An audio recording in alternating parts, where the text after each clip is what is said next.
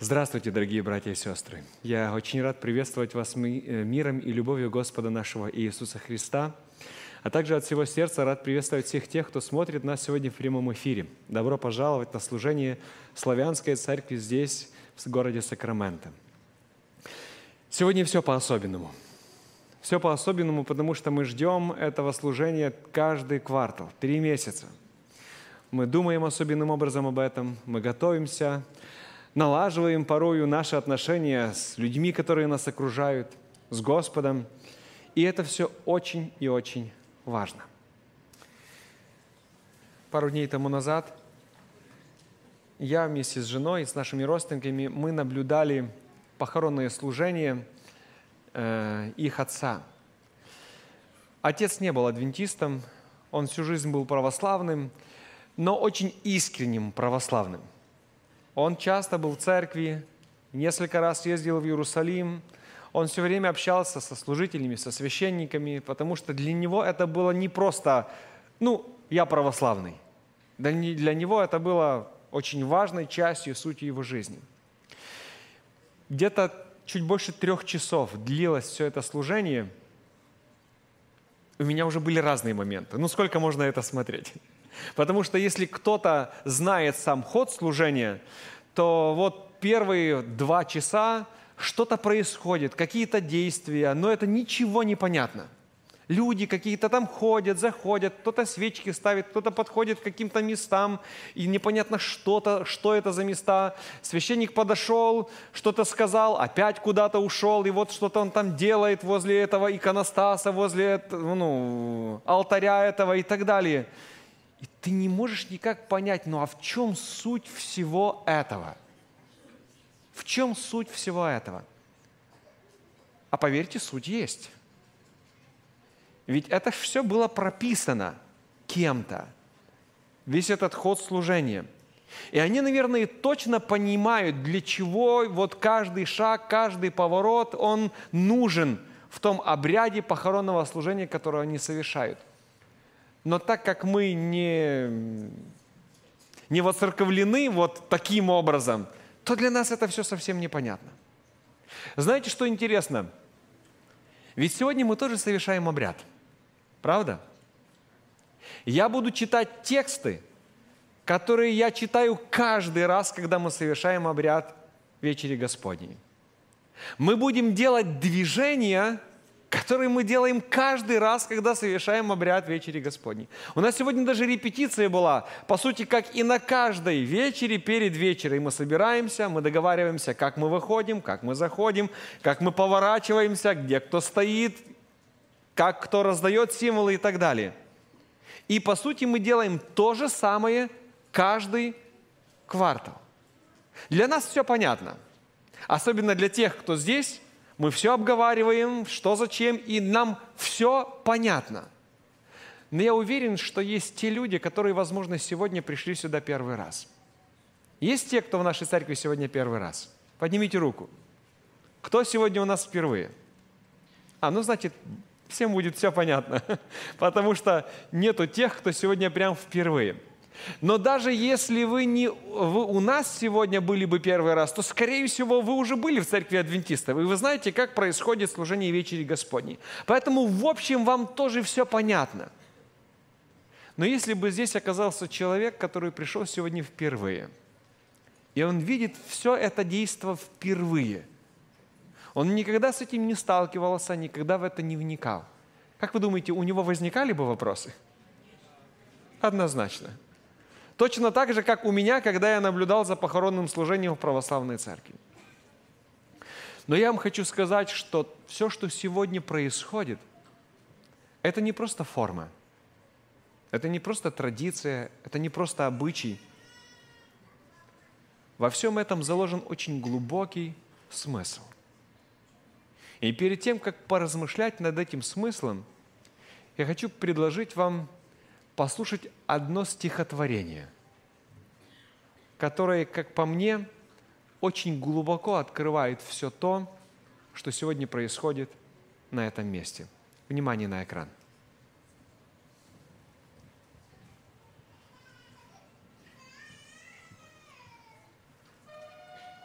Простая суть Святого Слова нередко укрепляет дух.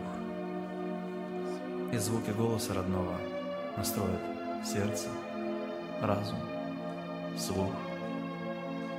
Вновь воскресает сила жажды искать, трудиться, верить, жить и просто искренне любить. И так бывает не однажды. Простая суть святых страниц. В ней дух мгновенно оживает. Она так просто, без границ прощает, учит, укрепляет. И нежно сердце увлекает своей могучей силой прочь туда, где мирно дремлет ночь. Где звезд мерцание утешает усталый дух, спокойно спит богатый стан. Не отдыхает один всего лишь, он стоит о чем-то грустно размышляя, как будто силится понять, как будто в тайный боль вникая и этим самым заставляя свой дух мучительно страдать. Кто он, гадать не надо много. Он близкий друг святого Бога, и сильно хочется спросить, скажи, о чем тебе грустить? Уже гремит среди народов молва о имени твоем. Враги твои тебе в угоду шлют дань покорности, твой дом. Для обездоленных опорой уж был не раз, что знает все. Скажи, зачем? Зачем тебе терзать свой дух в такую пору? Из всех великих обещаний, что Бог тебе свой час давал, ты получил сверх ожиданий, о чем уже и не мечтал, ведь жизнь твоя в деснице Бога. Какая тайная тревога волнует твой великий дух, когда буквально все вокруг под властью ночи отдыхает, когда все мирно в стане спят и ничего не замечает. Твой грустный и спокойный взгляд. Есть в тайной глубине души то сокровенное, что знает один лишь только Бог и мы. Когда под властью тишины о чем-то молча дух стенает. Есть в глубине души у нас живое, тайное томление, что всколыхнет внутри подчас лишь Богу слышное моление. Есть то, что выразить словами настолько тяжело подчас. И был бы только рядом с нами тот, кто создал весь мир и нас. Тот, кто собой наполняет простор измученной земли, о ком нередко дух стенает в сокрытой глубине души. О чем грустил ты одиноко, уйдя от близких и родных? Уже олеет край востока и гаснет блеск светил ночных. Твой стан пока что не проснулся, и в нем еще никто не знал, что ты ушел и вновь вернулся, что этой ночью ты не спал, что между небом и тобой был очень краткий диалог, и знать о том никто не мог, что говорил с твоей душою твой сильный и великий Бог. Никто не знал, что день начнется, ты с сыном в путь пойдешь с утра, что встретить лишь тебе придется тревожный взгляд жены куда. О чем же думал ты в печали? О чем внутри себя грустил? И что внутри себя хранил, смотря в лазуревые дали? Внутри божественных сынов есть очень тонкое умение услышать слово между слов. И слово этого значения постигнуть всей своей душой, всем своим внутренним сознанием. И так бывает, что порой то слово между слов с собой приносит нам огонь страданий. Не то, что сына принести, как агнца в жертву, было мука, не это, нет. Тому порука тверда уверенность внутри. В надежде, веря сверх надежды, ты знал, что Бог произведет от сына этого народ, и это будет неизбежно. Не то являлось корнем мук и размышления заботы. Внутри себя, внезапно, вдруг ты между слов услышал что-то, как будто бы из уст Творца звучала боль любви Отца. Отец, Отец, Твоей судьбою Ты нас волнуешь до сих пор. Что думал ты, когда с тобой, лаская твой печальный взор, шел сын родной, твой долгожданный, тебе так необычно данный, кого так часто прижимал к своей груди, кто наполнял твой дух каким-то сладким чувством, и там внутри, где было пусто теплом и светом согревал. Отец, Отец, на этом свете когда-нибудь поймут ли дети причину скорой седины, морщин печать и стон души? Но хватит. Время размышления завершено огонь зажжен, и час для жертвоприношения уже настал. Веревку он берет, и словно как ягненка, от Бога данного ребенка связал. Отец, отец, постой, ведь это сын, твой сын родной. Остался лишь удар, но громко раздался голос «Авраам!» Блестящий нож летит к ногам, рука дрожит, перед глазами вселенной тайна. Видит он великий город, видит холм, толпу народа, крик проклятия, свист, хохот, пену на устах, ад на земле. И три распятия в расширенных от зла глазах. При смертных муках над землей три жертвы, близок их конец. И с громкой болью и мольбою летящий в небо крик «Отец!» О чем ты вздрогнул, муж великий? Знаком тебе ли этот лик? Что ты услышал в этом крике? Как побледнел ты в этот миг? Какую силу тайной муки ты приобрел своей душе в родном? Родном до боли звуки любимом Богу и тебе. И власть святого откровения тебе открыла в этот час. Ты понял, понял во мгновение, на что берет года для нас – ты понял. Это не за друга. Здесь ясно все, не надо слов. Здесь боль любви двоих отцов. И снова звезд наряд мерцает, И снова стане мирно спят. И в нем, конечно же, не знают, о чем грустит твой мудрый взгляд, как будто бы скрывая жажду. Сейчас лишь Бог и ты один. Спокойно спит любимый сын, подаренный Всевышним дважды. А жизнь обычным чередом зовет нас всех в дорогу снова. И благо нам идти с Творцом, что подтверждает нам о том, простая суть Святого Слова.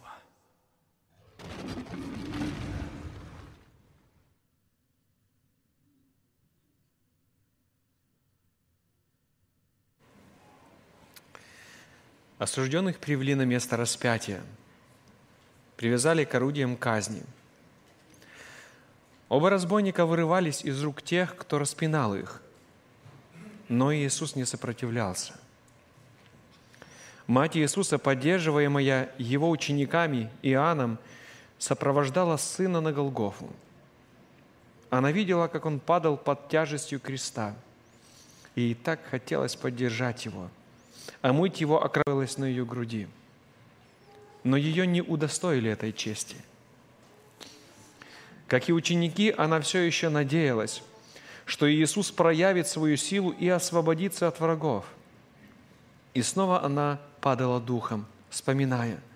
Он сам предсказывал то, что происходит сейчас, когда обоих разбойников распяли, ею овладело мучительное беспокойство.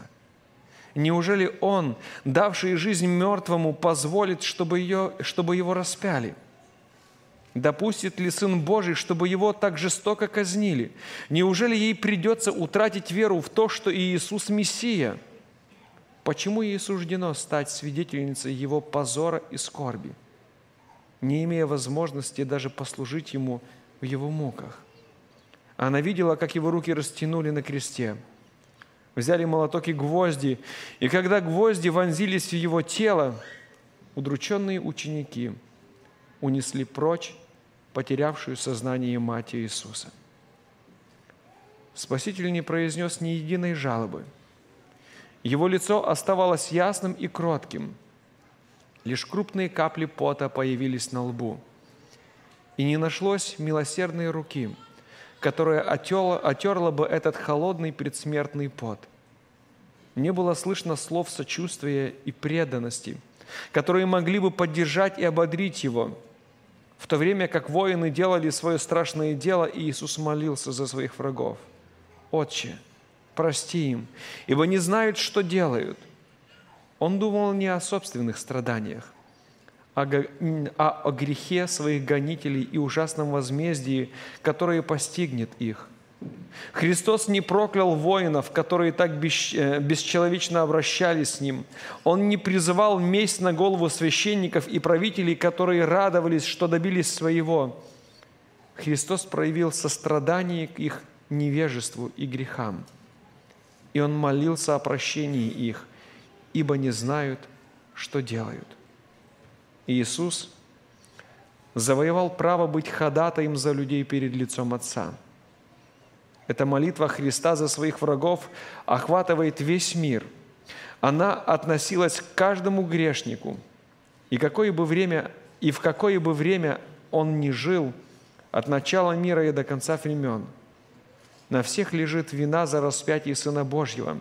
Всем безвозмездно предлагается прощение. Каждый может перемириться с Богом и наследовать жизнь вечную. Книга желаний веков. Все то, что сегодня происходит, как я уже сказал в начале, оно наполнено глубокой смыслом, глубоким смыслом. И главная цель сегодняшнего служения – это даже не то, чтобы принять участие в многоомовении или взять часть хлеба или виноградного сока – Главная задача этого служения – еще раз переосмыслить, а что это такое все в моей жизни? Что означает мои взаимоотношения с Богом? Почему я здесь? Сегодня на уроке субботней школы с подростками я проводил эту встречу, и я задал им вопрос. А почему вы здесь сегодня? тема была о покое в Боге. Мы говорили о том, вот какая разница между человеком, который строит тесные отношения с Богом, как он переживает разные жизненные обстоятельства, и человеком, который, ну, скажем так, атеист или неверующий. Мы пробовали продемонстрировать разные ситуации, и как бы с их слов тоже получается, что большое преимущество, когда у тебя есть эти живые отношения с Богом, ты совсем по-другому переживаешь разные потери, переживания и трудности. Но потом, ближе к концу, я задал вопрос, а вы тут почему? Насколько это все ваше?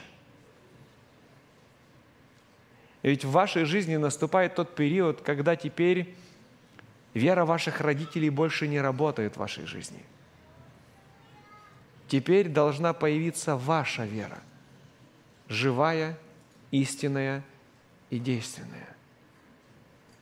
И когда мы с вами оказываемся в преддверии вечери Господней, и вот за миг до того, как мы будем принимать эти символы, я бы хотел, чтобы каждый из нас сегодня задался тем же вопросом, а почему я здесь? И это главный вопрос, который сегодня звучит для нас. Почему я здесь? Страдал ли Христос за меня тоже? – Принимаю ли я сегодня тоже эту жертву как жертву ради меня? Евангелие от Иоанна, 6 глава, с 53 по 55 стихи.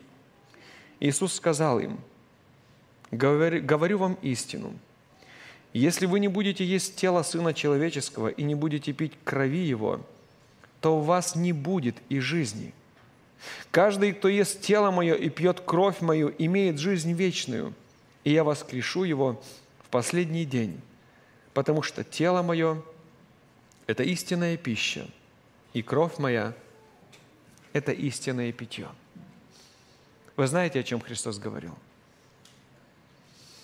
Мы сегодня совершаем обряд, который напрямую отражает тот текст, который здесь записан – слова Иисуса Христа.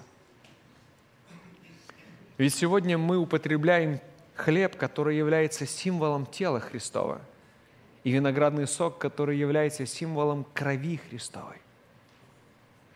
Но что это на самом деле означает для каждого из нас? Вы знаете, к кому Христос обратился с этими словами? Он обратился к 70 ученикам. И почти все они были его последователями – они ходили за ним уже долгое время, и вот в канун этого события или этих слов он посылает их на проповедь теперь, разделив по двое. Он наделяет их силой, и это было настолько большое проявление силы Божьей, что они, вернувшись, говорили, «Господи, и бесы нам подчиняются. Мы исцеляем, мы изгоняем бесов. Мы можем принести человеку надежду даже после долгих лет болезни. И после всего этого Христос задает вопрос. Вы со мной? Предлагая им вкусить тело Его и кровь Его. И знаете, что они сказали?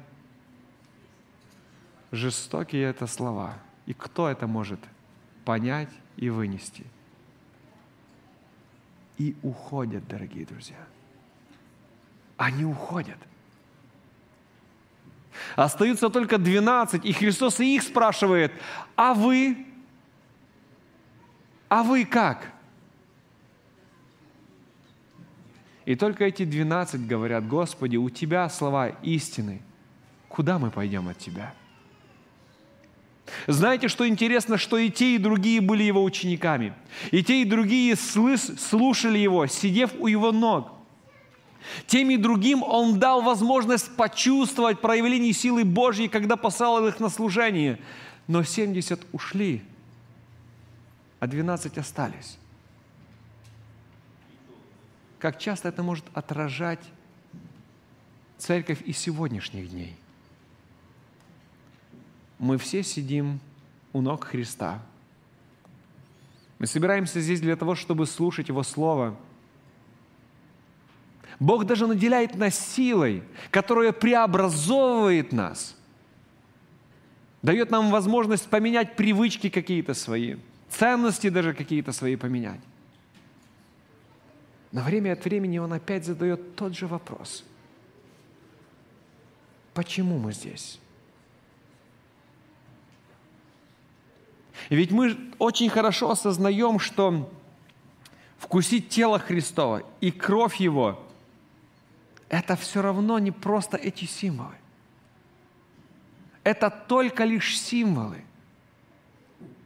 Да, мы должны со всей ответственностью к этому относиться, потому что апостол Павел говорит, что кто ест хлеб этот и пьет вино, не рассуждая, тот осуждение себе ест и пьет – и это настолько важно, что он говорит, что через это многие из вас могут болеть и даже умереть.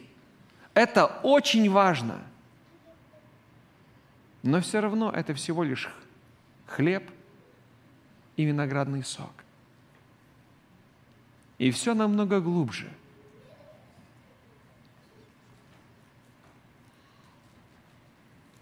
Я очень надеюсь, что для нас это не просто форма. Это не просто ритуал, обычай, смысл которого мы даже уже и не помним. Но делаем, потому что так надо, так правильно. Я очень надеюсь, что в этом всем есть жизнь. Ведь Христос умирал – для того, чтобы каждый из нас имел жизнь. Да благословит Господь каждого из нас в том служении, которое сегодня мы проводим в память о Нем. Аминь.